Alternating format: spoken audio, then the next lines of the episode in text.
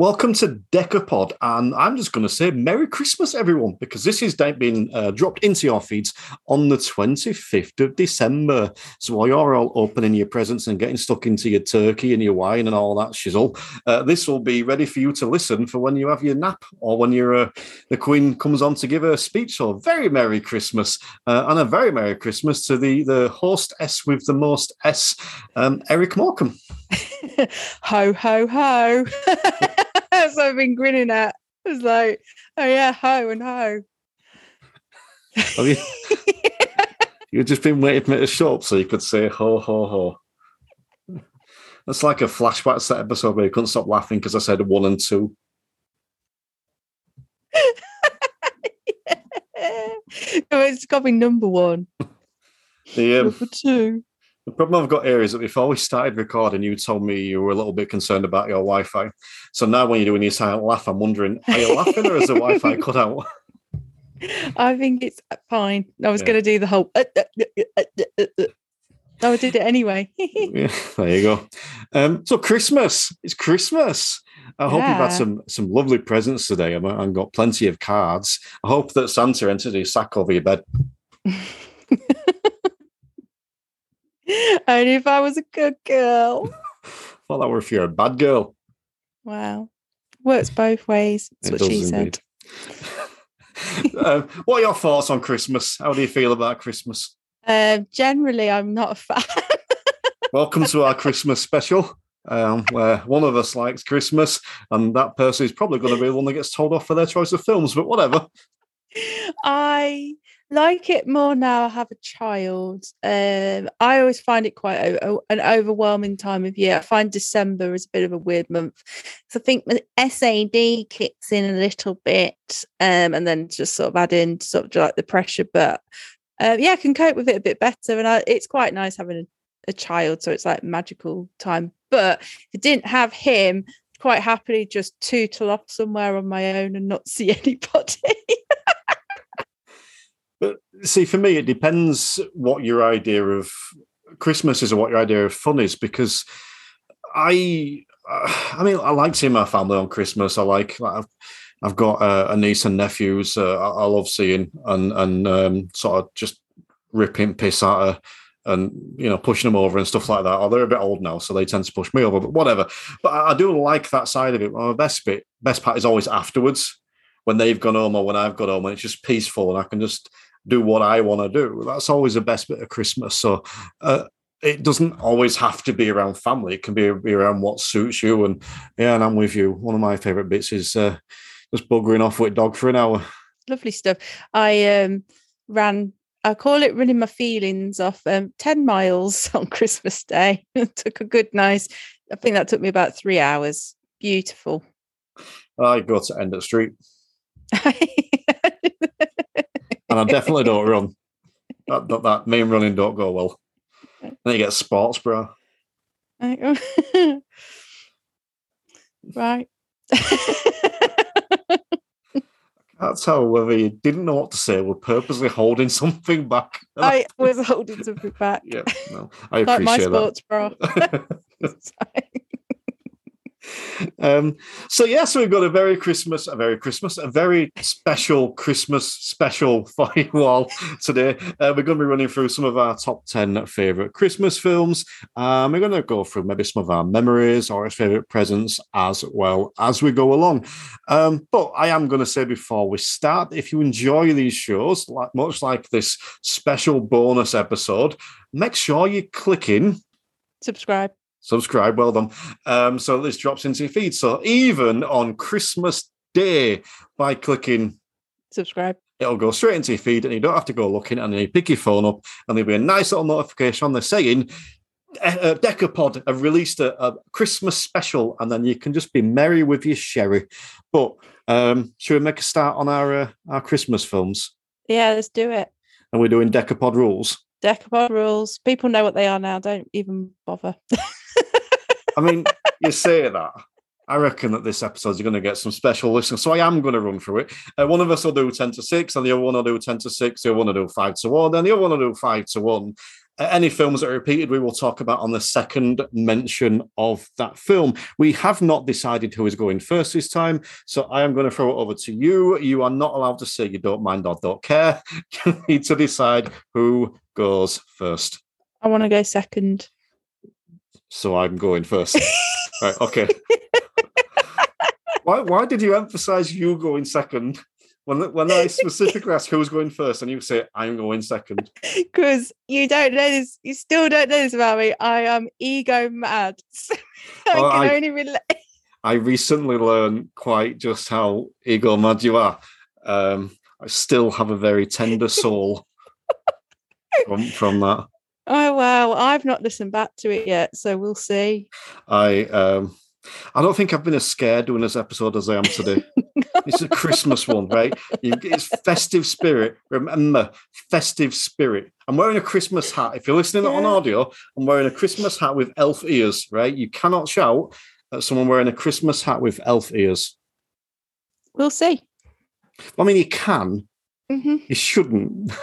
Yeah, ah, no, they're two different things, aren't they? Oh, what's interesting? Uh, I've just named two films in what I was saying there. there you go. Two of my films in my list. So, just to clarify, you are going second, and you have to say you because of ego, which means I'm going first. Okay, so uh, my number two.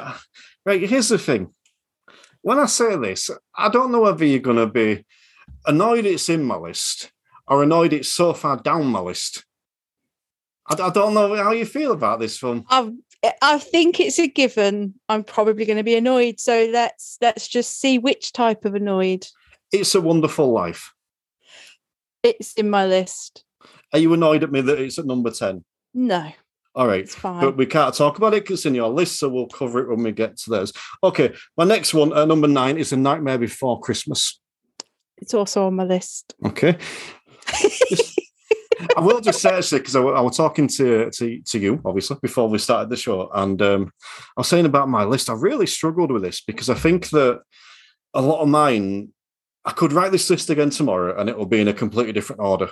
I think a lot of these films depend on what mood I'm in. I think they're all mood films rather than um favorite film. It's like you look at those two, and again we'll talk about these shortly, but it's a Wonderful Life and Nightmare Before Christmas. Very different films. you know, yeah. You're not going to watch It's a Wonderful Life when you want cheering up. So it's Yes, you would. oh no, I, I- it makes me a bit sad. Does that film? Right. Well, we'll we'll cover that when we But get to it. my point is that the, the different moods Yeah. of films. So a lot of it depends on what mood I'm in. And tonight I'm very fearful but cheerful. So there's this you can read into that or whatever. So number number eight film, and this will probably be the first one you haven't got on your list. Although I'll be very impressed if you have. Black Christmas.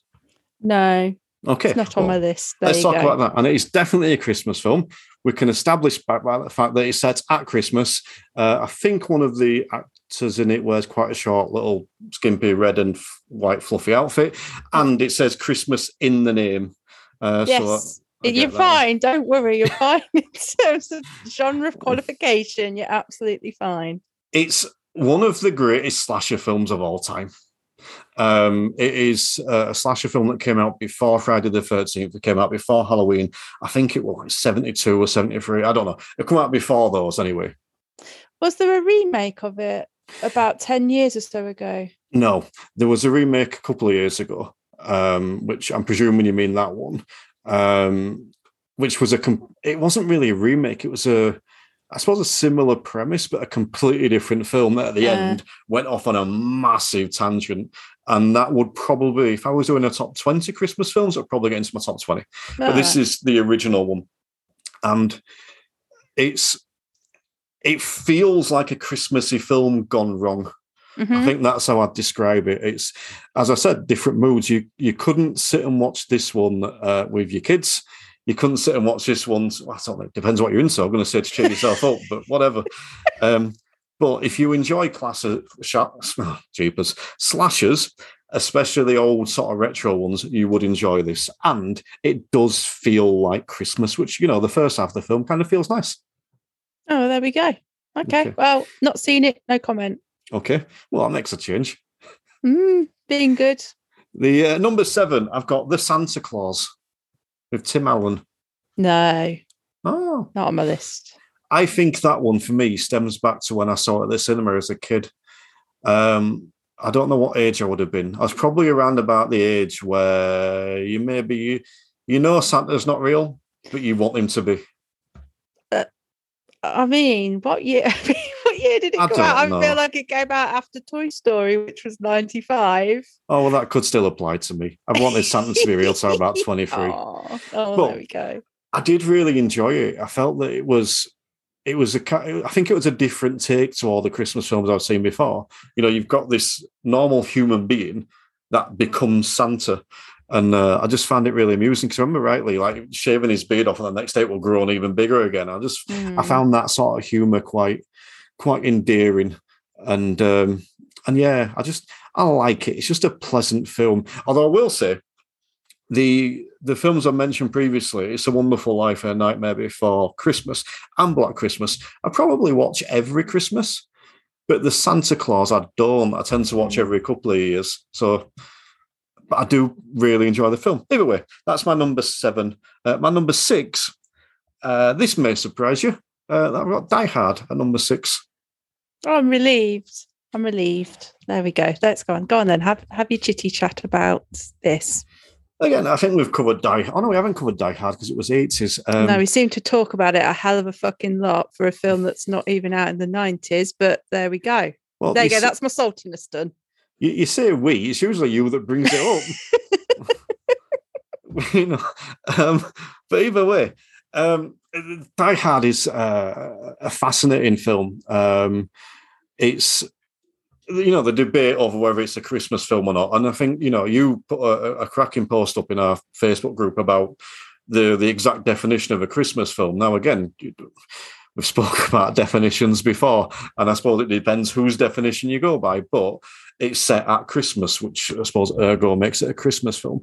However, I said this to you the other day, and I said I wouldn't say it publicly, but I'm going to say it publicly. It wasn't meant to be a Christmas film, was it? It was. It was a film that needed a reason to have a party, and it needed to be when everything was dark.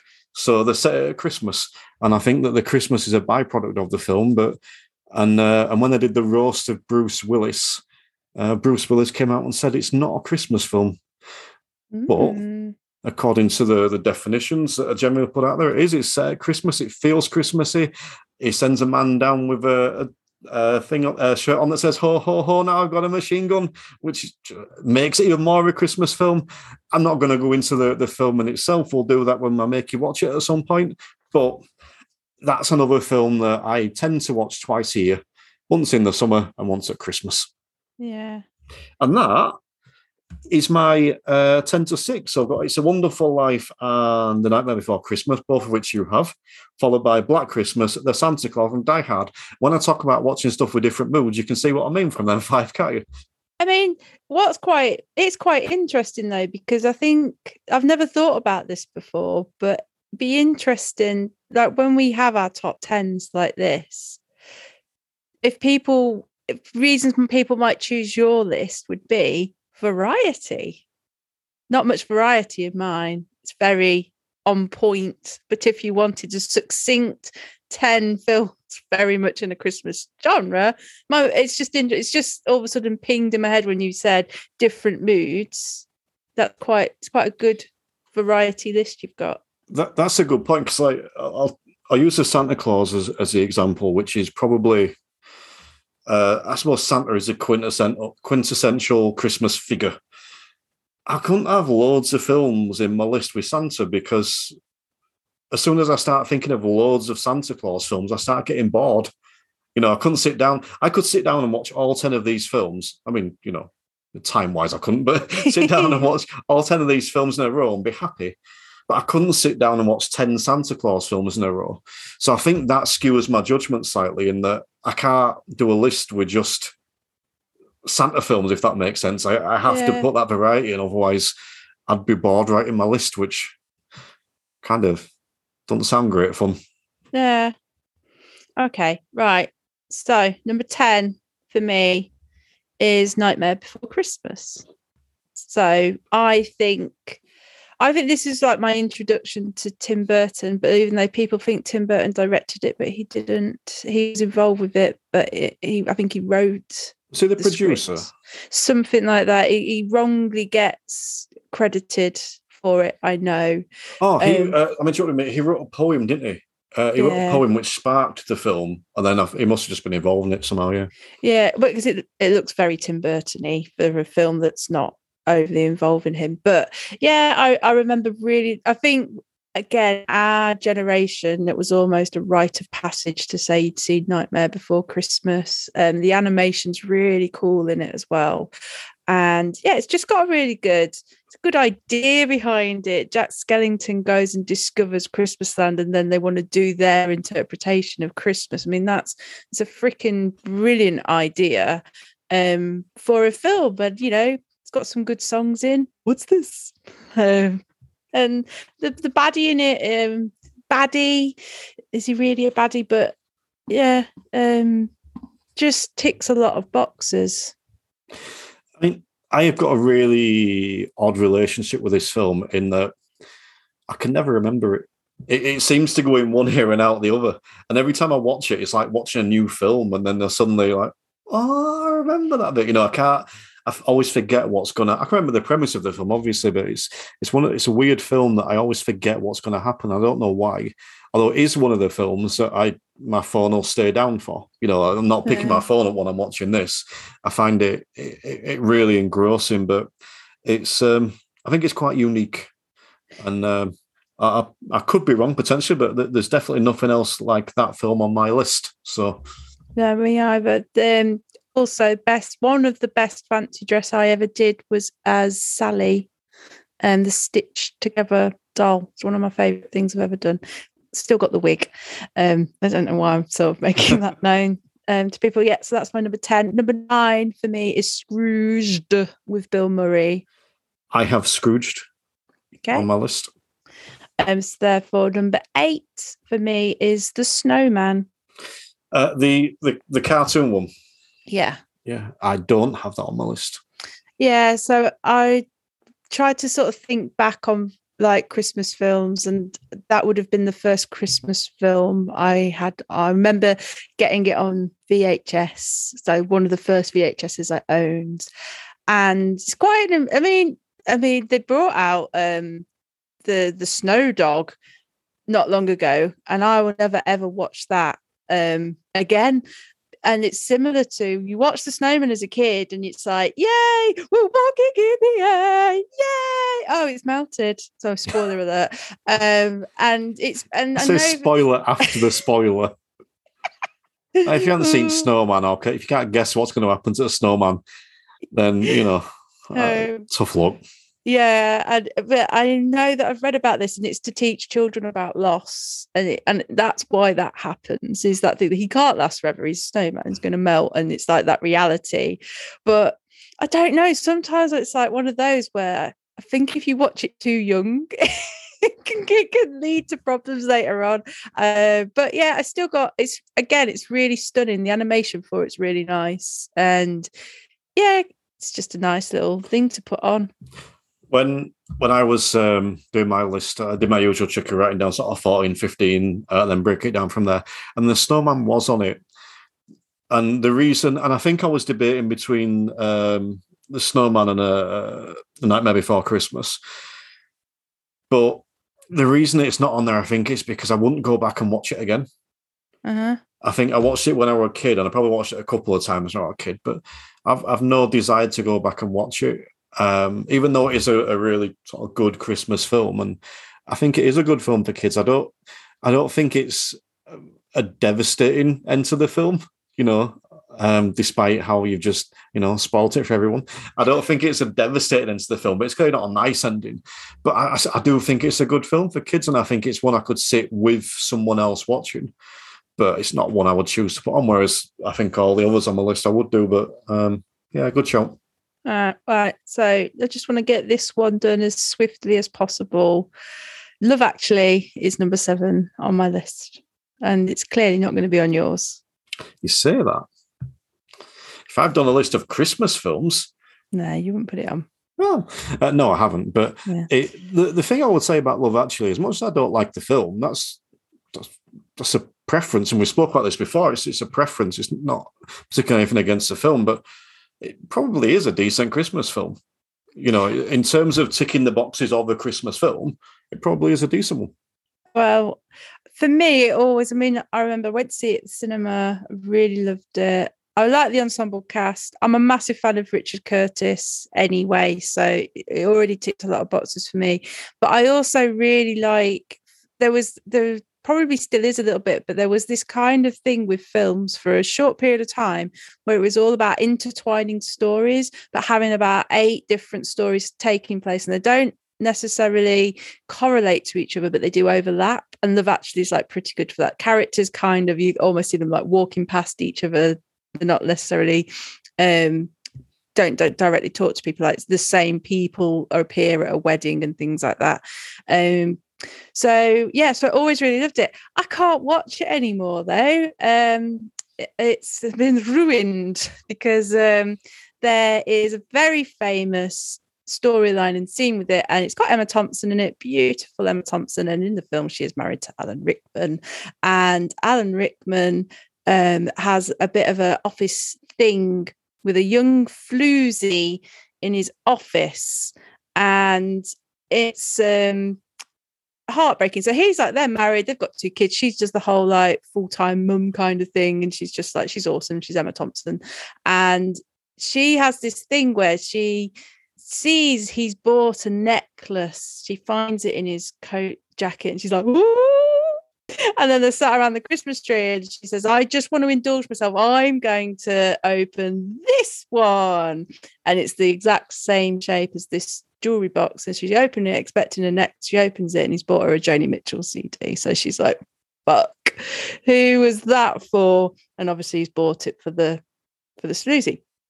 So she goes up and she does like the most amazing scene where she goes, Do you know, I'm just gonna go and upset myself one last time, like that. She goes up, she puts this this this CD on, and it plays the most achingly heartbreaking music. And she um she she stands in the room and cries, and um, like really cries, really really cries. And then she she gets called downstairs, and she kind of goes, "Yeah, in a minute, be there." And she straightens her fucking face up, and she goes downstairs, and she goes to her kids' nativity play. Like nothing has phased her. And although I've never experienced that thing of finding someone who's bought something for somebody else because they're having an affair, I have totally had at least one Christmas, probably two Christmases, where I have been upstairs in a room crying and I have straightened my face, gone downstairs, started smiling again, and pretended that everything is okay. And yeah, I can't watch it. It's too close to home around that kind of almost double life that you tend to have to lead. Also, there is it is a bit problematic. Uh, it's another one. Um, I'll tell you some bits of it I don't like. Um, I hate the scene with Andrew Lincoln. I don't like Andrew Lincoln very much anyway. I think he's a ponce. Let's just stick that out there. Uh, but in particular, I hate his storyline. So his storyline is with um, Keira Knightley, and it's the one where he's got all the boards and he's holding boards up. Um, and basically, she's married to his best friend, but he's completely in love with her as well. And it's absolutely ridiculous. Um, I hate that bit. And yeah, there's just a lot of stuff in it. I, I think Emma Thompson, come back Emma Thompson, but there's a problematic line she's got. She talks to one of the characters who's just lost his fucking wife and says something along the lines, he starts crying and she says something along the lines of, man up, nobody wants to kiss a sissy. And, and it's just like, wow. Um, and yeah, and probably at the time we all would go, ha ha ha, ha Thompson telling it how it is, the straight playing, you know. Um, but yeah, it's got some very funny stuff um, with subtitles. I think Richard Curtis is really good at that, using subtitles to to tell jokes and things like that. I, I do like it. I like Hugh Grant. Sorry, I've really waffled about this film. I didn't mean to.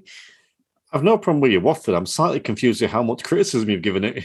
it at one point in my life, it really summed up to me. It was my Christmas film where I put it on. I was going, it's first of December. I'm watching Love Actually. Thank you very much, everybody. like they, and it's only been the last few years that it's now not a film that I that I watch at all, let alone at Christmas. But it did used to be.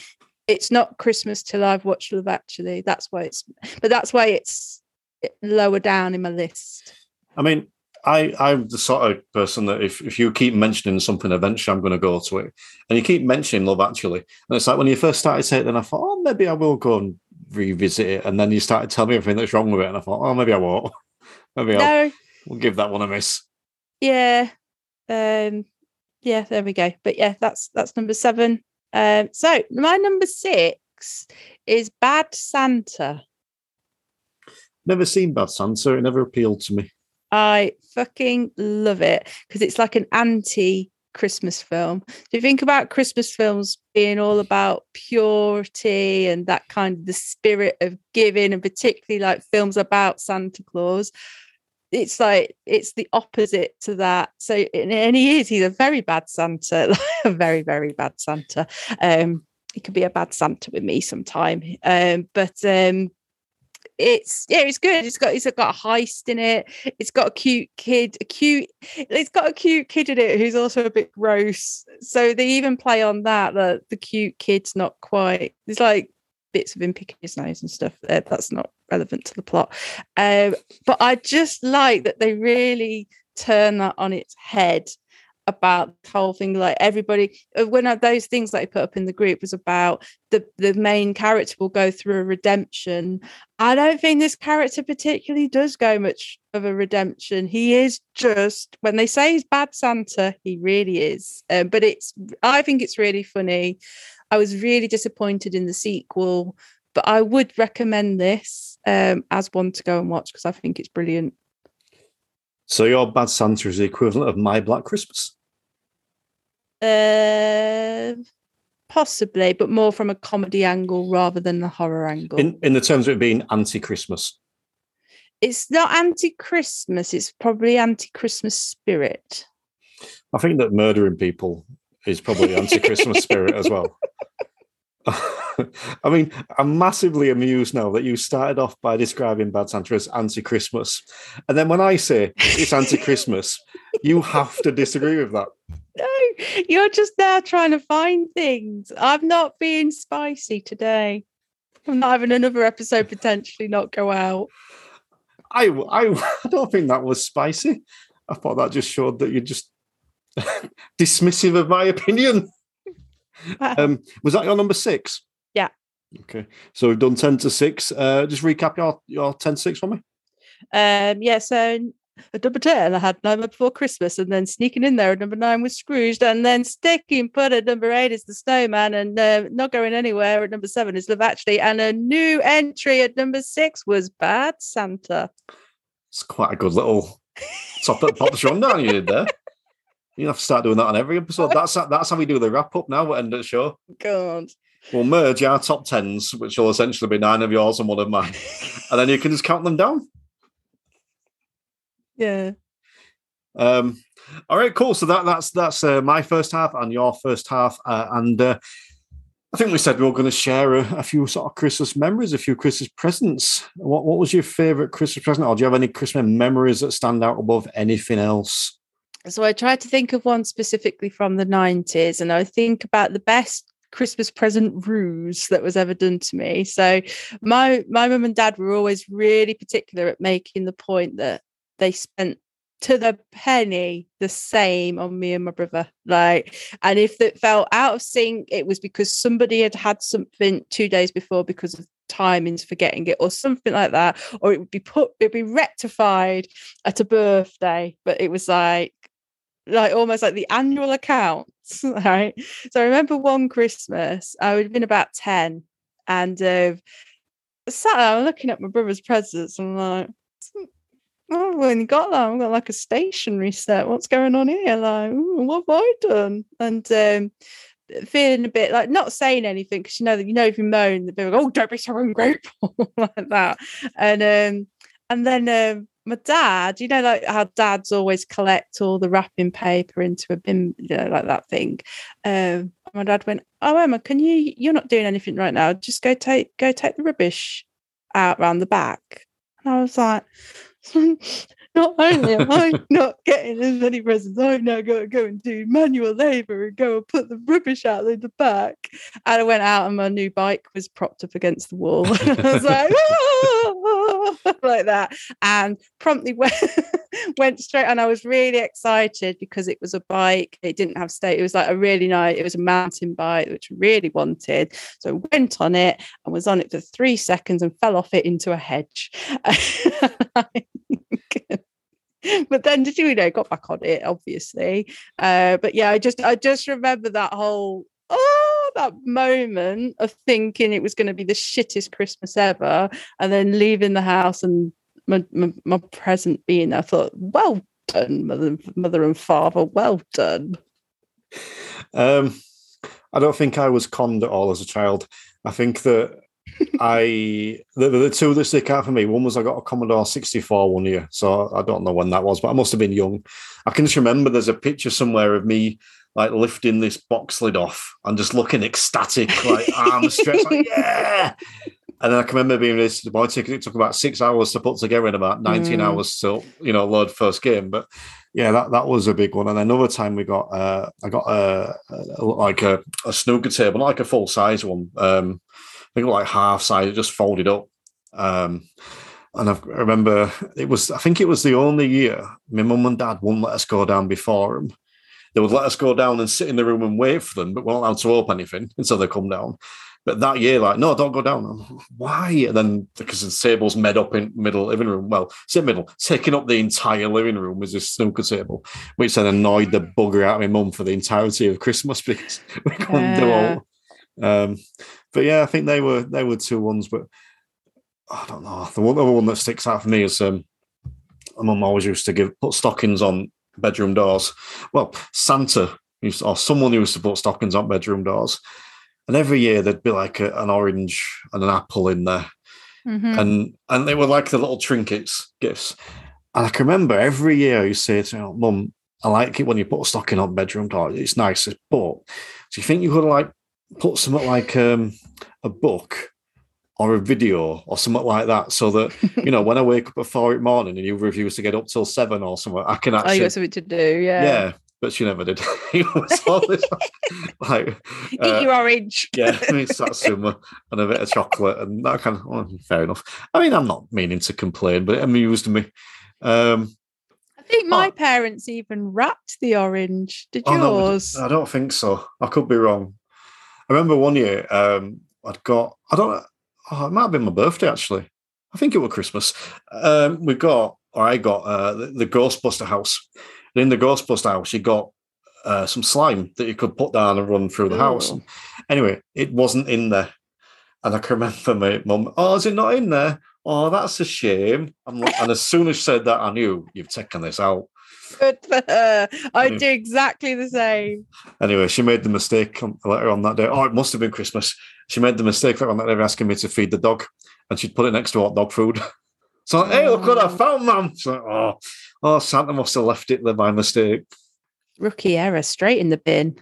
Well, I think that she probably wanted me to find it. She, she, she took it out, but didn't have the heart to completely take it off me.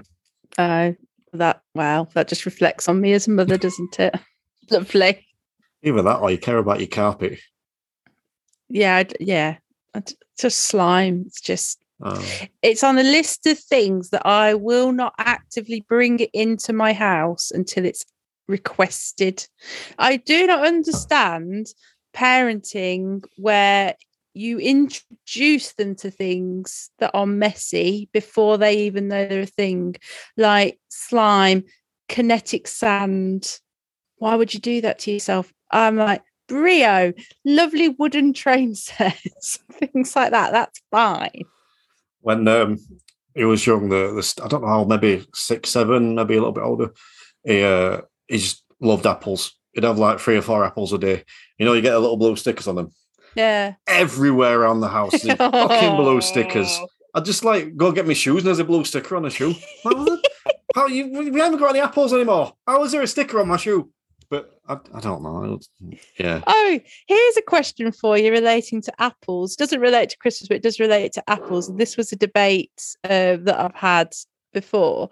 Uh, primary school, your morning playtime was that also known as apple playtime? No. It really was just my school. Apple playtime. Yeah, we actually have apple playtime where you could either bring an apple in to eat or you could buy an apple for 5p. I mean, that sounds like the least fun playtime ever. you could still go you could still go and have normal playtime and it wasn't mandatory to eat an apple but it was generally at the 10 past 10 playtime you could go and buy an apple to eat This is why so many people are getting vaccinated because when they were kids, there were forced apples. Like, playtime, eat your apple first. no but i loved it because we never ever bought golden delicious at home so apple playtime was my opportunity to eat a golden delicious Oh, how to respond to this conversation? I don't. I genuinely don't know where where to go with it. I, I've- no interest in Apple stories. Um, uh, I mean, I told my only interest in Apple story, and it was more about stickers. I think. I don't know. I think I've exhausted the Apple conversation, or you've exhausted the Apple conversation. Shall we go on to our top five? I mean, let's we can divulge other fruit if you want. Have you got any pineapple stories? No, but I have got a pineapple in my kitchen at the minute, and it was something. right. Top fives? Top five. Oh, I'm going first. Oh, oh, hold on. No, that's not correct. You're going second, aren't you? Right. So I'll go. so my number five. Um, out of all my films, I think this is the only one you might actually have something to to to uh, uh, challenge me on slightly potentially. And it's Gremlins. No, I agree with it being a Christmas film because set at Christmas, the, the Gremlins or um, Gizmo is a present. No, you're fine. You're fine. You're in good territory. All good. Go ahead. I'm guessing it's on your list though. Because um, like, have we? Did we talk about Gremlins for the Halloween special? Oh, it come up. It's come up Uh, at some uh, point. I think it were Gremlins two that come up, if I remember rightly. Ah, I can't remember because- which. We've spoke about it at some point. because that's just just a tiny reminder. Um, I thought Gremlins was a certificate 18 till I was about 27. So that's how scared of it I was and probably am. I I, I would still struggle to watch it now. It fucking It- terrified me. it was scary. You know, I, I don't think I would find it scary now, but I think that at the time, not just because of the age, but because of the way the effects were at the time, I, I would have done. I think people now, obviously, they're, they're growing up on different special effects, so you could probably. I mean, I've not watched it for a while, so maybe I'll go back and watch it. Um, but but yeah, I think that, like I said, with this this list, it's, it's a, a variety, and it's it's uh, difficult working out what films do I like and what films do I like because they're Christmas films. What do I like films because I like because they're associated to Christmas. And Gremlins is like I say, it's associated with Christmas. And I think that it's just a. I think if Gizmo wasn't in it, I wouldn't feel like it was a Christmas film. It would Mm. feel like just an unpleasant film, if that makes sense. But Gizmo is just cute and friendly Mm.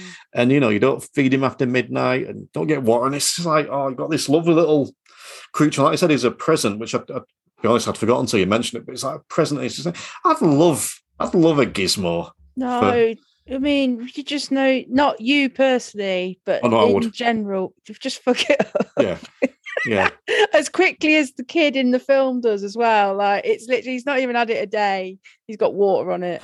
i mean you haven't seen me try to look after my dog Oh, she locked us out once because we've got bolts on top at the bottom of the door and we'd left some shopping in in porch and trying to get it she'd she'd close the bottom bolt across and then we couldn't get in because she'd locked the door oh, so genius. well, she's, there's definitely something going on there.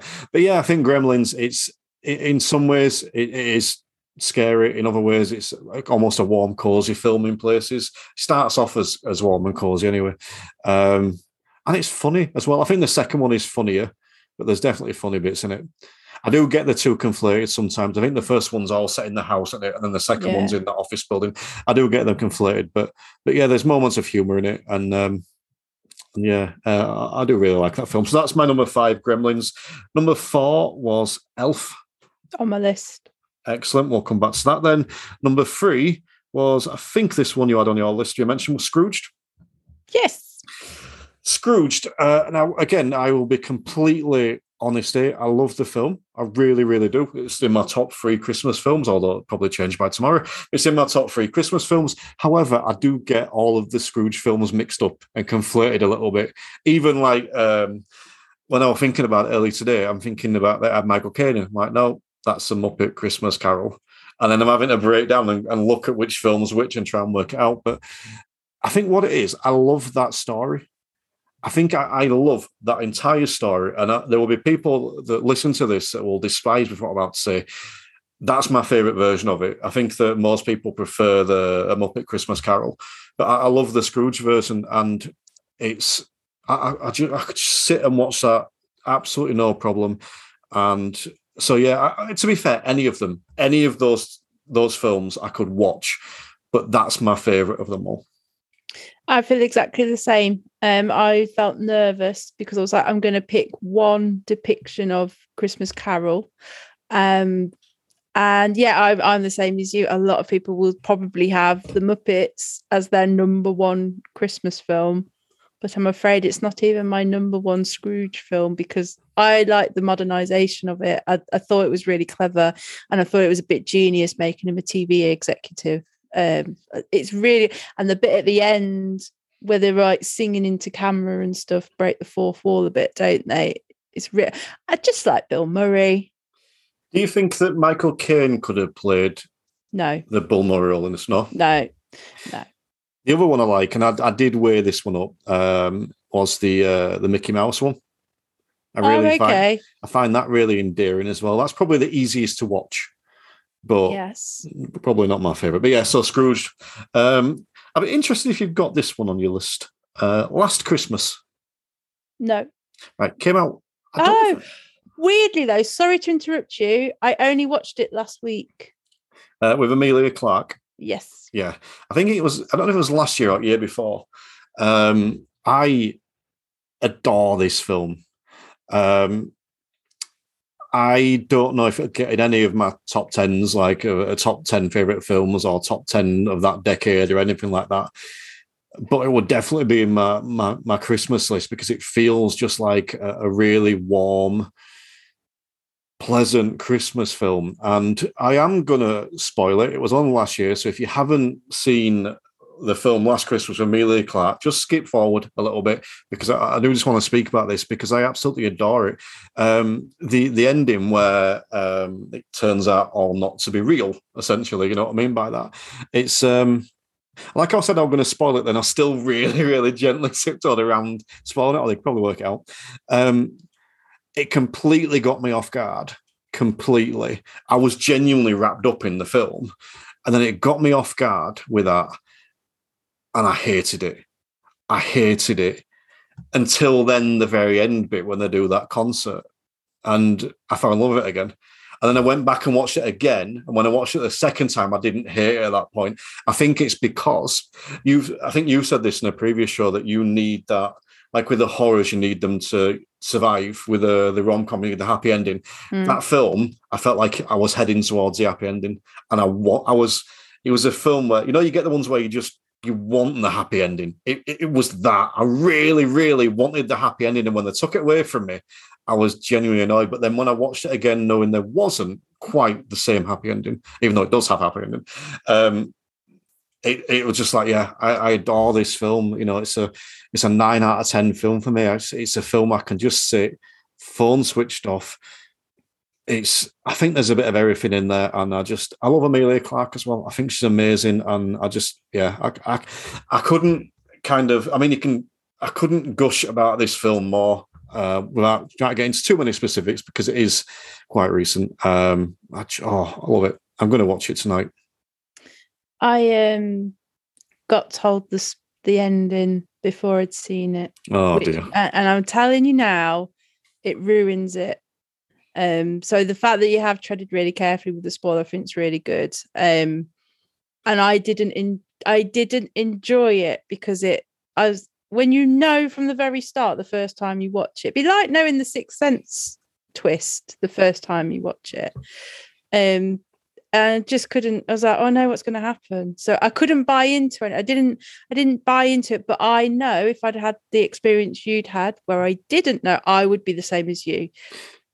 The there is, I mean, to me, I, if I could be proved wrong, people will say, oh, "Well, I knew." I was example, I knew, um, but there was no inclination for me in watching that film. There was no inclination at all that it would end the way it was going to end.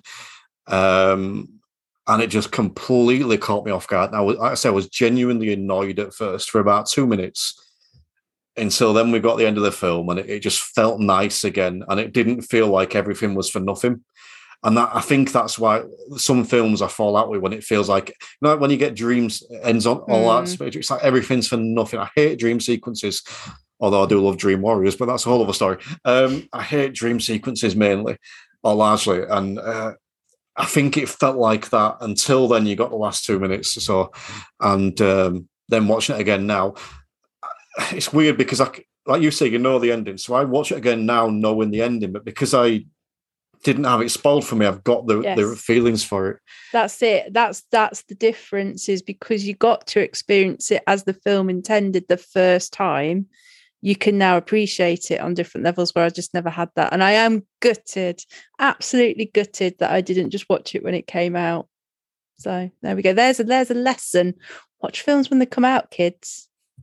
Um, yeah. So then we've got my number one, and I really hope this is on your list. And I'm really intrigued to see um, if it's on your list, where it's on your list. But this, I said to you beforehand, and I said it during the show that this list could probably be shuffled about anyway. But I think nine times out of ten, this would always stay at my number one spot. And it's Home Alone. Yeah, I've got Home Alone. Yeah, uh, we'll we'll talk to it when you come to it. But no, you can you can continue with my number five. So um, spoiler. oh, well, that's ruined it. You might as well switch off now, guys. You know what's coming. Oh, sorry, I didn't think about that because you've got to do a rundown, haven't you? Sorry, I was trying to let you talk. anyway, okay, yeah, well, let's talk about Home Alone then, which is, uh, well, I suppose you would like to categorize this way. It's your number five. Uh, um, it's just, uh, to me, that's the ultimate Christmas film that isn't about a Christmas thing. It's not about Christmas. It's about you know the kid that gets left alone that's at Christmas, and I think it's the ultimate Christmas film like that. And I mean, we've spoke about it on the show before, so we won't go into too much detail. But it's it's a home invasion movie. It's fun. It's funny. It's charming. Uh, Macaulay Culkin. I know he's not been in an awful lot after, obviously, but it's absolute legend status from this film. It's it's one of the best child performances you'll ever see. Um, and even the the other actors, I think I forget sometimes how well they play their parts. Um, I just think it's and it's it's really uh, creative as well with some of the obviously the, the booby traps and the stuff they do. It's it's creative, and yes, it is almost Looney Tunes in places, but that's what the film is. You know, you've got to accept it for what it is, and it's just just really good Christmas fun. So yeah, um, so a couple of like couple of things to add into that. So you'll like this. So uh, my I'm going to credit him. My ex-husband, you'll like this, says that Die Hard is just Home Alone with guns. Um, and he uses that in his argument towards it being a Christmas film and why that's a Christmas film. And I thought you might quite like that connection. Um, and yeah, and the other one is is like you sort of saying about Macaulay Culkin. Now I know I mentioned my TikTok quite a bit, but I did do one specifically about Macaulay Culkin because he was recently seen at a fashion show, and there was a clip, and they put this clip up on TikTok, and it said the Home Alone kid was spotted, and I stitched it, and I was like, the Home Alone kid. I was like, oh, we're now that old that kids won't know that he's called Macaulay Culkin. He is was an actor, a famous person. Just that kid from Home Alone is now grown up, and that blew my mind that he's out of mainstream. Yeah, I keep seeing those things. If you were born in the nineties, you're old. Yeah. It's like oh, 82. bloody hell. Yeah. Um, all right. Well, just before we move on to your top five, then, uh, because I feel genuinely pleased that I've made it through my, my list unscathed, which is good. But um, I, think we should just give everyone a little shout on, a little point in a certain direction if you enjoy these shows and if you want to hear even more Emma and indeed Terry goodness. There is a very special place you can go. It's a magical place, and we're on our way there. Where is it, Emma? Um, Patreon. Patreon, yes. Um, Patreon.com forward slash Decapod, where you can get even more Decapod goodness. There are bonus shows over there. The most recent one was, in fact, um, it was Emma's top 10 meat market, uh, the top 10 men that Emma finds most appealing in inappropriate and appropriate ways. Famous um, men, not just, I haven't like betrayed anybody's confidence. John from number seven. um, How do you know about him?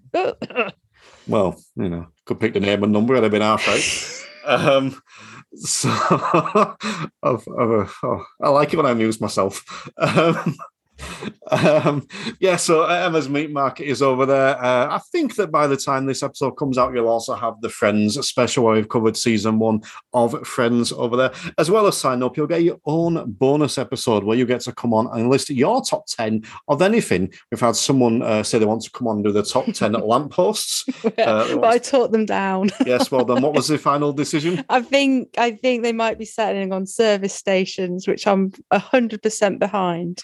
Uh, I'm also going to give a shout out to our first patron, uh, Robin Bates, who was the first person to sign up. And uh, he's already told me, and I haven't told you this yet, he wants to do, uh, unless he's changed his mind, he wants to do his top 10 Toms.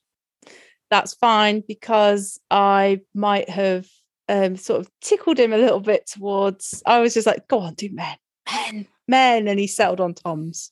Um, if you aren't a member of Patreon, or even if you are, make sure you check out the video of this just so you can see Emma do this motion when she's describing tickling. Tickled his thumbs. Yeah, um. And you'll know exactly what she's referring to just by that image. In fact, that's going out as a bit of a promo. Um, yes, um, make sure you go check it. There's other bonuses as well, but I've forgotten them and I know better than to know ask Emma. So, um, uh, yeah, that's Patreon. But yeah, hope you're having a wonderful Christmas. Uh, do you want to do your top five, Emma? Yeah, so uh, we don't need to cover my number five because it's Home Alone. See, efficiency. Shocker. See what we did there.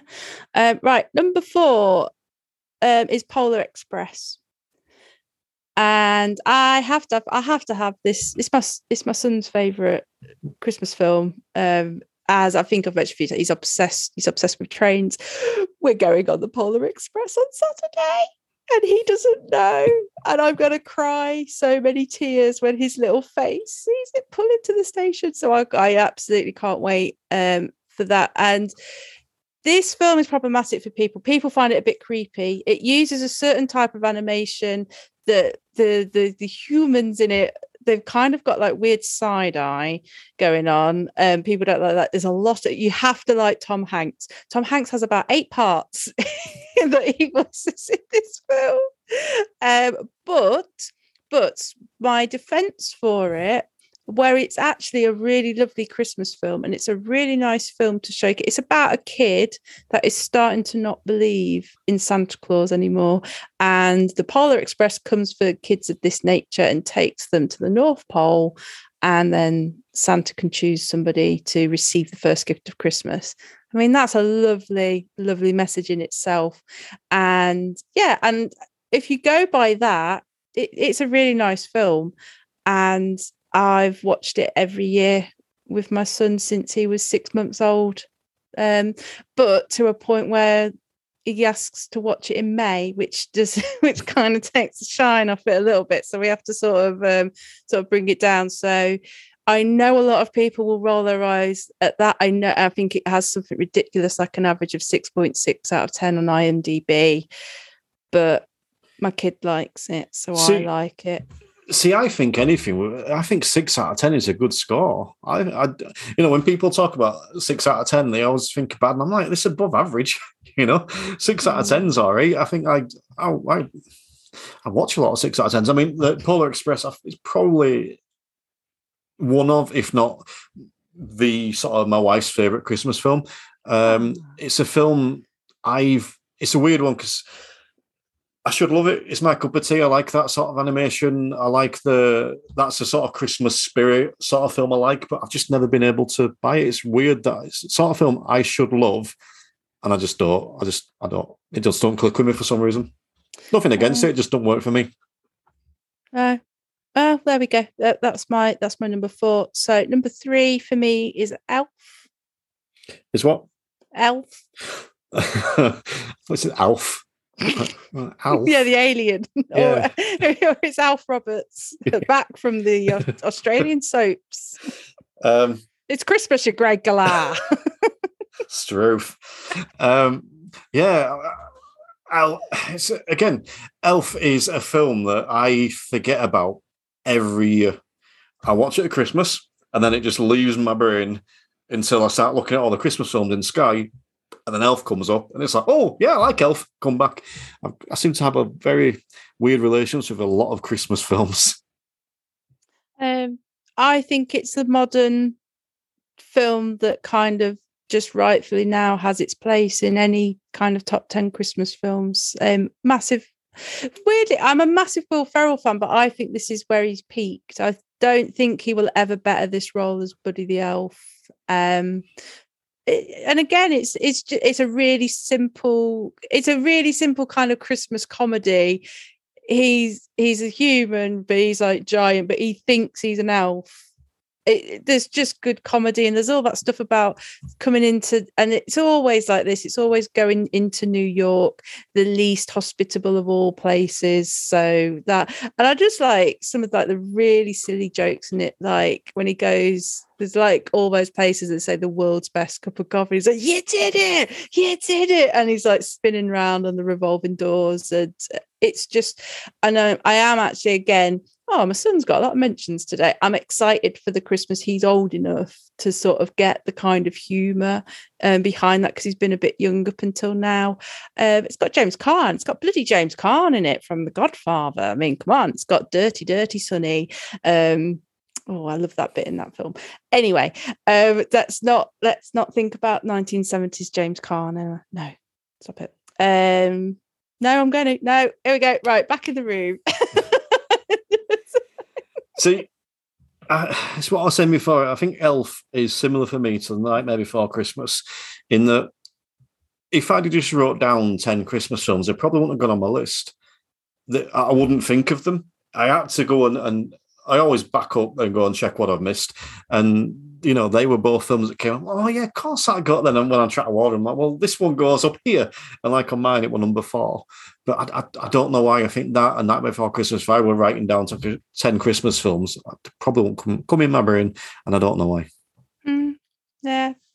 Um, yeah, and I like there's that nice bit that they're all singing later in the film and stuff to get the Christmas spirit back. And yeah, I just think it's just a nice film. So right, number two, It's a Wonderful Life. Yep. I'll let you lead with this one. Right. Um, so I'm sorry, I'm gonna um I'm gonna uh, indulge myself in a bit more of sort of sharing. So this film's got a special place in my heart now. I'm sorry to bring the big so like obviously I've had I've had troubles over Christmas um like a couple of times. I've had one of the loneliest Christmases I've ever had. And uh, one of the things I really remember about it was um sitting downstairs. This is just like yay! But it's really important. It's, it's why this is so high up on my list. Sat on my own on christmas day um when my baby was having a nap with just sort of only myself for company and watching it's a wonderful life. And literally feeling exactly not exactly as he feels at the start of that film, but feeling completely alone, completely miserable, not knowing what to do. But by the time I got to the end of the film, I thought, in some way, somehow, it's going to be okay. And that is why I would. This kind of gets debated quite a lot about whether this is truly a Christmas film because so many of it, so much of it cuts away to different sort of periods of time. But for me, if you look at that thing that we talked about about redemption and going through a journey and it is set like the, start and the end are set at christmas as well that's what that film is about and also my personal thing is it gave me hope in a year that i thought I, there was no hope left and for that i'll always be grateful to it and i'll always watch it so i'm sorry if i brought the mood down but that's why it's number two. You, you just spread the joy with that. And telling people how you've you've you you've come out, you've gone on your wonderful life, and you've come out the other side.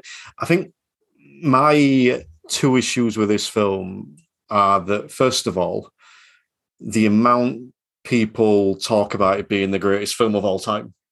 And I think I've said this before, and I think you have a similar thing with um, music. You know, when a, certain song becomes mainstream and then you dislike it, Mm, it's a similar thing, but it's more when people just keep telling me how good something is. I get to a point where I'm like, it's not that good. The way you and these 17 million people have now, not you specifically, but these 17 million people said the greatest thing ever made. I'm like, I've seen Avengers Endgame. I know it's not.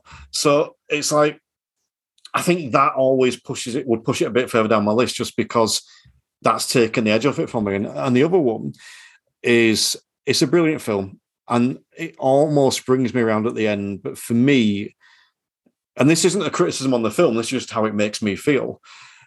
I, it, I get too sad. It, it, it I, I. It's like like you said. I, I've had um, I've watched that film when I've not been at my best, and it's like I struggle to get back up afterwards. I struggle to get back up to that high because it's almost as if I've taken from watching the film, I've taken too much of a kicking beforehand to quite get to quite get back up. And I know full well that's just the way different.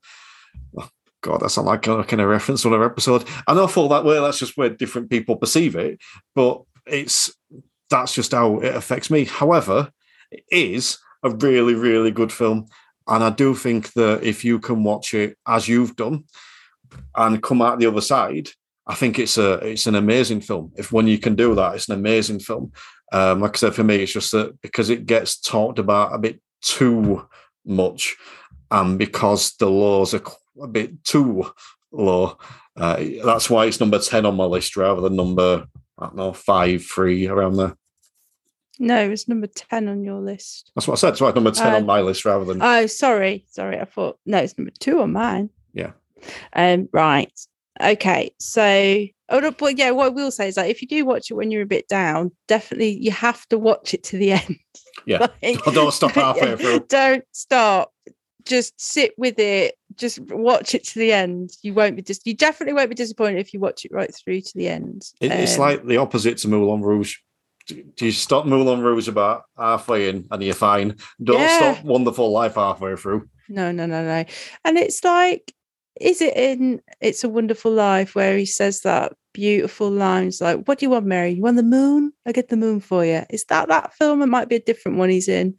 Um, but that's one of my favourite lines from a film as well. But um, Just before you go on to your number one, then, is your number one the film that I've said? nope, Hmm. I genuinely don't know what it is. no.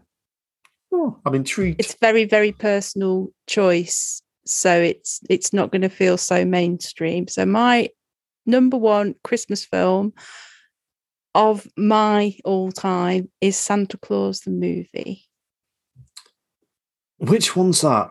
Santa Claus the movie is basically the story of how Santa came to be, and it has Dudley Moore as Patch the elf, and it has um oh the guy oh I forgot his name the really tall lanky guy from Third Rock from the Sun. Oh, what's he called? I forget his name, but it's got it's got him. He's season four of Dexter, the baddie. Ah, yes, I know what you mean now. I don't know his name, but I know what you mean. The best baddie from Dexter. Yeah, the best baddie. Is that the Oh, Trinity Killer? yeah, No, it's my excitement perk then. yeah. Um, um, no, when you when you said Santa Claus, the reason I got confused because my brain immediately went to Miracle on 34th Street, but I knew it wasn't that one. But that's where my brain was going. But I know which one you mean now. Yeah, so this film was really this film is really dear to me and my family. So although The Snowman I remember probably being the first cartoony film that I had on video and that was a Christmas film, this is the first Christmas film I remember watching and I watched it with my it was me and my dad and my dad's friend and wife were over as well and they were, do you know that thing i don't know whether people do it so much now but that whole christmas visiting thing so they'd come round because it was christmas and this film was due to come on and we, they had they put it on for me probably to like make me a bit quiet, probably like stick the film on so she can watch it. And I always remember sitting on my dad's lap, about four years old. Film came on, and um, first film I ever cried to. So I always it's all happy memories, but like nice tears. Like it, um, it, I just remember that it taught me Santa Claus was real. So it's that's well, that's the story that taught me. Well, he's got to be real because seen that that film, so I know I know how he comes to be. I know all the stuff about the magic because I saw Santa Claus have to learn it all. So I've kind of got that. But I absolutely adore Dudley Moore and probably had like a little childhood crush. He's not on my list, but um, did definitely have like a fun in a similar way to Matthew Corbett because he's absolutely adorable as Patch, and that whole thing where he kind of tries his best and then he has to leave the North Pole, and again goes to New York, the least hospitable place that you can possibly go, and yeah, and then that whole sort of thing about the, the kids in it and things like that and helping Santa. And there's always a thing, isn't there? Let's get Santa's sleigh flying again. And um, and then, but and again, it's got that thing about corporations trying to ruin Christmas. Um, and, you know, and he's got the most magnificent line in that where they're trying to come up with ideas to make even more money, and he's like, "Christmas too." it's like, let's have Christmas halfway through the year. Um, yeah and it's just it's really good but you know what would be poked fun at that is you know we talk about the robin hoods and the robin hood with an english accent. I think that was the only thing my dad used to say about santa claus the movie was like santa claus does not have an american accent. Like, so obviously it's quintessentially english which i don't think he, he is in the slightest but that's why it's my number one film and again it's it's up there with if I what I, and I think I would struggle to watch it and not cry even now. It's just it is Christmas to me. What accent would Santa Claus have?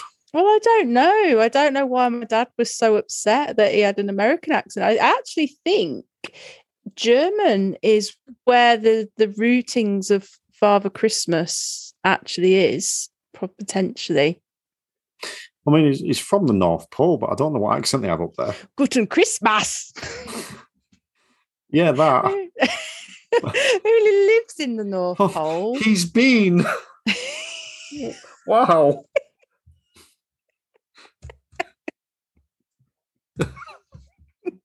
it's uh, a, uh, it's a, it's another Brussels sprout.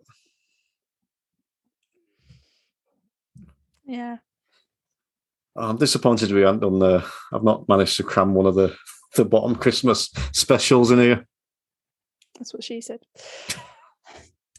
um, what do you think to the Christmas? Because I can't really comment too much on on the um, uh, the Santa Claus film because I can't remember much about it. I'll be honest with you. Um, but yeah, I know, I know what you're saying about the visiting. I can remember that being quite prominent. Uh, ours was more family because we had sort of lots of family around, and, and we'd go see my uncle, and we'd go see my nan, and um, and we'd go down south to Wolverhampton and see my dad's um, family down there, and it were not all in the same day. you know, but it were like Christmas and people would be coming around to see us. And well, my brother, because I've got an older brother who's um, he's 15 years older than me, so obviously when I'm up to of sort of 16, 17, he's coming around to see us open his presents and he lived with us for a long time. And obviously, and it's, yeah, so very much a family. In fact, I'm going to tell you my best Christmas memory ever. Now, it's just thrown back to me as I was saying that. I bought my first house and it was directly opposite my mum's house. Not intentional, got it for half price, sold it and made a fortune. Right, really lucky.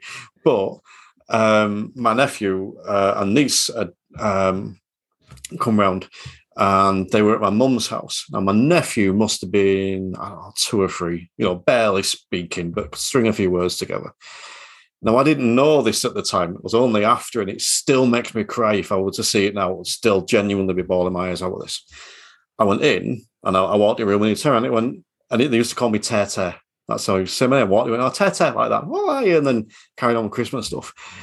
When you watch the video, he's got this little drum thing for for Christmas, and he saw me walking over, and he's uber excited and he's banging on drum going ta ta ta ta ta ta he's right excited but of course I only catch the end bit so I didn't know he's been that excited. I'm like when I watch the video I'm like oh look how pleased he is to see me. He's literally ignoring everyone else. Oh wow. Um he don't speak to me now I don't speak to anyone he's silent know, he's one of them people one of them books but um but yeah that's probably my best Christmas memory ever is just just the excitement on his face um, yeah, there you go. Oh, nice. All right, well, let, us wrap up with one more then. Let's, uh, because as we record, this isn't, but as I'm sure some people will be listening, it is Christmas Day. What will you be up to on Christmas Day? What are you up to right now as people listen? Um, I will be at my mum and dad's, which is amazing because I've not seen them for two Christmases in a row. And so we're going like for the long haul over there. So I won't be cooking. I would just literally get to go be lazy daughter. And yeah, probably um, building some kind of wooden train track around their living room rather than mine um, for a change. I might try and escape and go on a quick Christmas Day jog because I'm a bit weird like that. But I'd quite like to do that as well. And and I don't really know apart from that. I just know I shall be located over to the eastern side of this country. I will be off to my in-laws on Christmas Eve. Uh, so right now, as you're listening to Christmas Day, I will be at my mum's for a few hours having a, a vegan Christmas dinner, causing all the problems. Genuinely not looking forward to being the troublesome one at Christmas dinner. Uh, and then we'll be coming back, uh, and I will probably be uh, in the living room with the dog by myself for the remainder of the day. And that is not a bad thing. That is a good thing. Uh, I love the dog, and I'll be watching probably some Christmas films, which we'll come on to in a second. But yeah, I think that uh, anyone listening, I wish you all. I hope you're having a tremendous day. I hope you haven't eaten any turkey, but that's my preference. um, but okay, so films. Have you got any um, also around any nears, any films that maybe you wouldn't put in a Christmas list, but would you maybe associate with Christmas in another way? Uh, no, so I haven't gone that route, but I did have a couple of films that just made my honourable mentions, but weren't good enough for my top 10. So one is The Holiday, which is Kate Winslet, Cameron Diaz, dirty, dirty Jude Law, and um, Jack Black. And I kind of hate the film, but like it. It's so cheesy. And I really despise myself for how many times I've seen it, but I still really like it. But there's a line in that film. And do you know what? This is this the amount of times I've gone a little bit more morose in this episode. This is probably why I don't like Christmas. Because God, there's a line in that film which really resonated with me, and it actually made me pull my socks up a bit and go, "Come on, get a grip, Em." Kate Winslet says in that film, You're not even the main character in your own life. And I thought, Yep, me either. And um, probably the last couple of years I've made changes for that. That line really resonated with me. Just this kind of let other people have their day, have their moment. You're a supporting artist. It's like, no, it's your fucking life, though. so be the main character in your own life. And so I like it for that. And it Just- also Sorry, go on.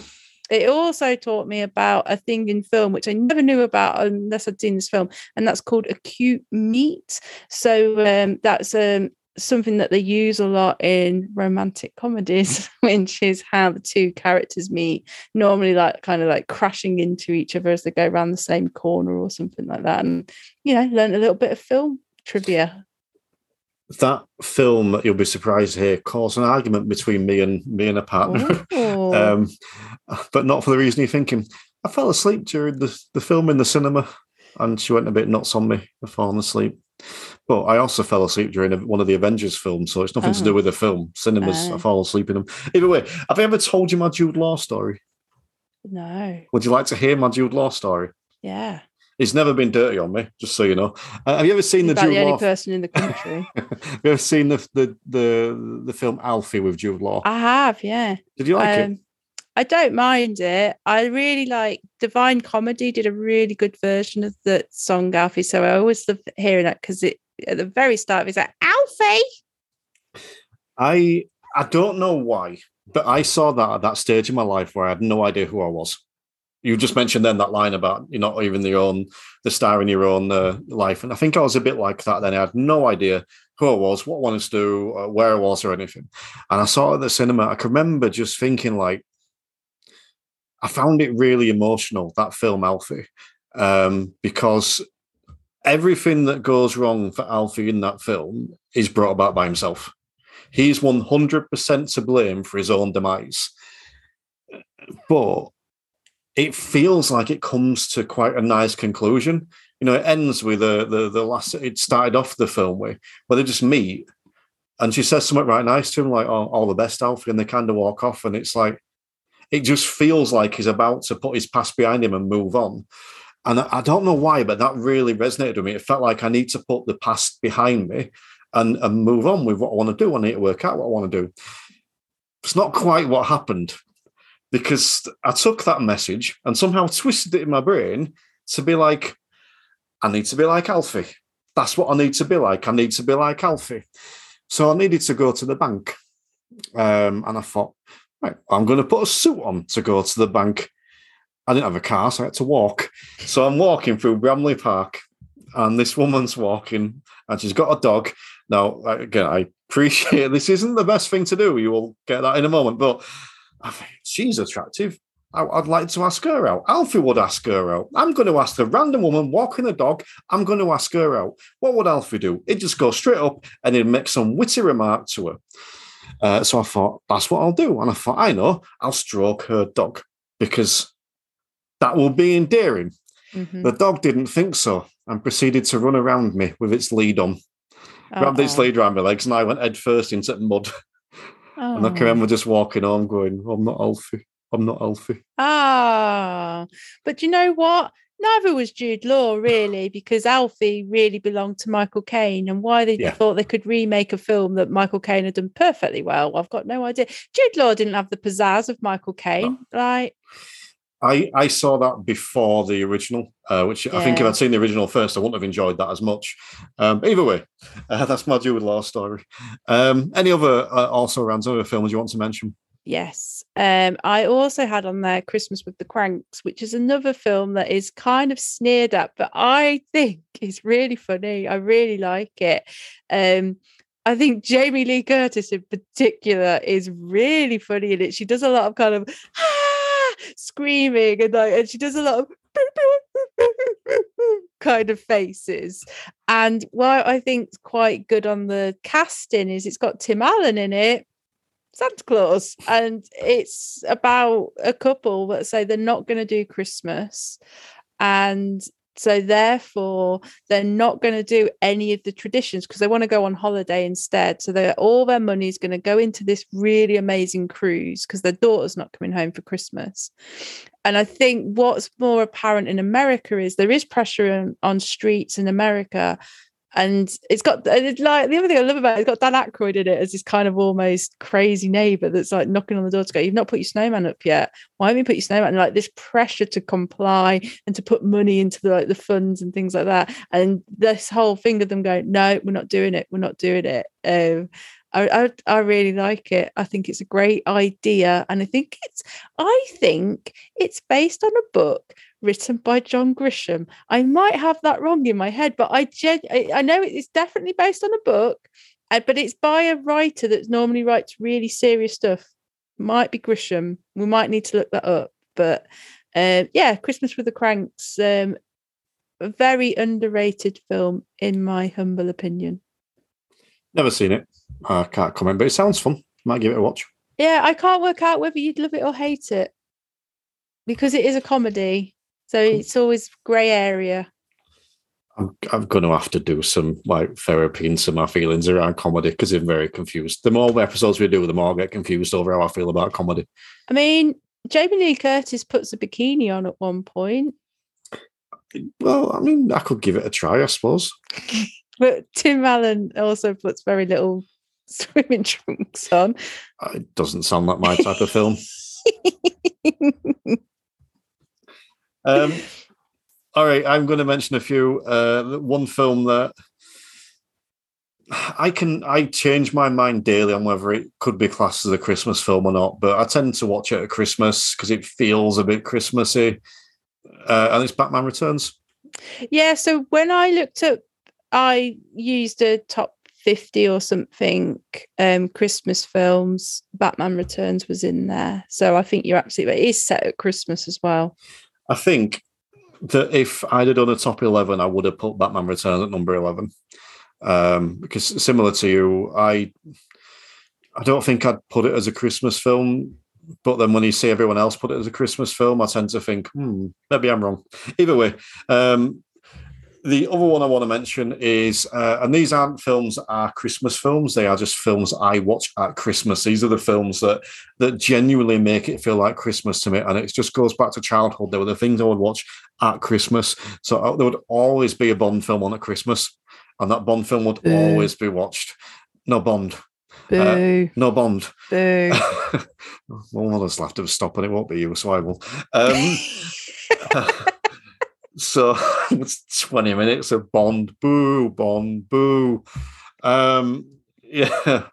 Oh, silent laugh or Wi Fi? Silent laugh or Wi Fi?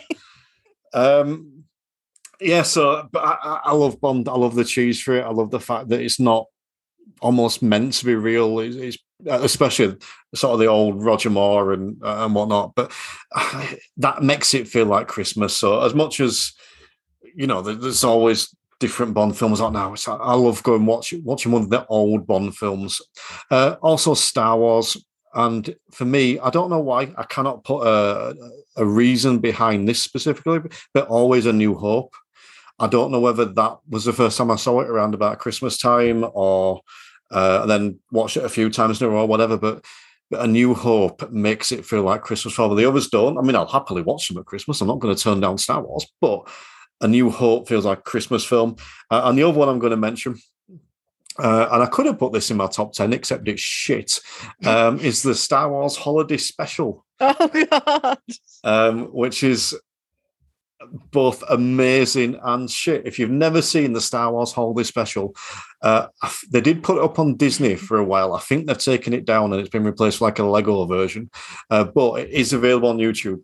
It is the most horrendous thing you will ever see, and there is a scene where Princess Leia, I believe, she sings the Song of mm. Life, um, Chewbacca's Song of Life, and it's just horrible and it looks bad, but it's one of those films where I think it's so bad it's good. I think Harrison Ford won't acknowledge it exists.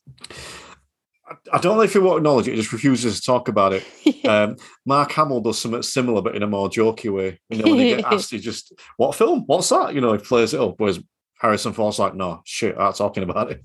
Oh, do you know what? If you want to find a clip that will fill your heart with joy, you need to find a clip. Um, oh, we're both pretty bad. There's a there's a famous guy and he's he's on a he's on an interview show like in America and he's talking about how much he loved Star Wars as a kid and how he really wanted Mark Hamill to come to his birthday party um, and he wrote to him and obviously that Mark Hamill didn't. And then Mark Hamill appears and comes and they they surprise him and it's like the the look on the actor's face is just amazing um, so I will find out what that is and I'll post that in the group um, because it's it's amazing. I know it's not related to Christmas, but you've said Star Wars and it's related to that. Do you want me to talk about Star Wars some more? No, not really. Oh, okay. Um, when can we do a Star Wars special when it gets to seventies? Yeah. Okay. Um, but yeah, that's it. I, I am going to mention uh, a couple. Well, I'm not going to mention a couple of songs. I'm going to. In fact, what's your favorite Christmas song? Um, Thank God It's Christmas by Queen. Very underrated. Go and stick it in your ears, people. It's it's the best Christmas song. I will take no further questions on this. My favourite Christmas song is Last Christmas by Wham. Yeah, um, yeah. Oh, so do you play Whamageddon? No, because I listened to it the first day. because, take yourself out the game. yeah, because I, I, I, genuinely, it's, it's, the only Christmas song that I never skip. I mean, I like a lot of Christmas songs, but I'll sometimes skip them. But Wham is the one that I refuse to skip. However, I am going to give a shout out to one of the most underrated and. It's it's not a Christmas song as such, but it was released at Christmas. It was an animated film which now I've forgotten what the animated was film was called because I forgot to write it down. I wrote the song down, but it was animated. It was set a Christmas film uh, with Kate Winslet was doing the voiceover, and she released a song uh, called "What If," which isn't a Christmas song, but it's from a Christmas film, and it's got a Christmas feel Oh, to it. And I it's remember lovely. that song. Um, okay, so that that kind of concludes our Christmas special. If you have listened to this on Christmas Day, uh, I just want to say thank you. I hope that we've uh, we've managed to make you enjoy your Christmas Day a little bit. I hope you've had a good day of festive cheer. If you're watching this after Christmas Day, well, thank you for listening as well, and I hope you've uh, you've managed to find some merriment in it. Um, just make sure you do click subscribe. I'm not even giving the opportunity to say hello. Just make sure you do click subscribe, and you go check out Decapod. Uh, no, that's wrong. Patreon.com forward slash Decapod. And I will leave you in the mighty capable arms of the wonderful Eric Morecambe to uh, to wrap up the show. That was the one that was about Christmas, and we hope it wasn't a nightmare at Christmas for you to listen to. But yes, both agree. Nightmare Before Christmas was um, on our lists, and keeping our fingers crossed that we didn't get a gremlin in our stockings. And if we did, we certainly wouldn't feed it after midnight. Um, controversially, both choosing um, Scrooged um, over the uh, the more popular Muppets Christmas Carol, but uh, Scrooge or a Christmas Carol tale still being in there. Um, me favouring It's a Wonderful Life because of the big impact it had on me during my dark times, along with Love Actually and that kind of personal choice um, for inclusion. We um, settled the score that Die Hard is a Christmas film, so absolutely fine to, for it to be on Terry's list. And then both of us having films about how Santa Claus came to be close to our hearts as well. That was the one that was Christmas. Ho, ho, ho.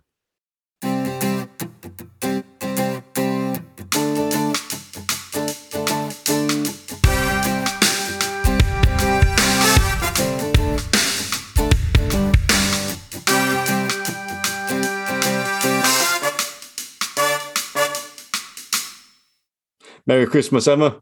Merry Christmas, Terry. Oh, we're all right, wasn't it? Yeah.